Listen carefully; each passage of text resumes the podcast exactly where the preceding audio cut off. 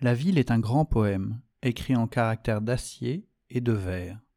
Les maisons sont les vers, les rues sont les lignes, et les places sont les strophes.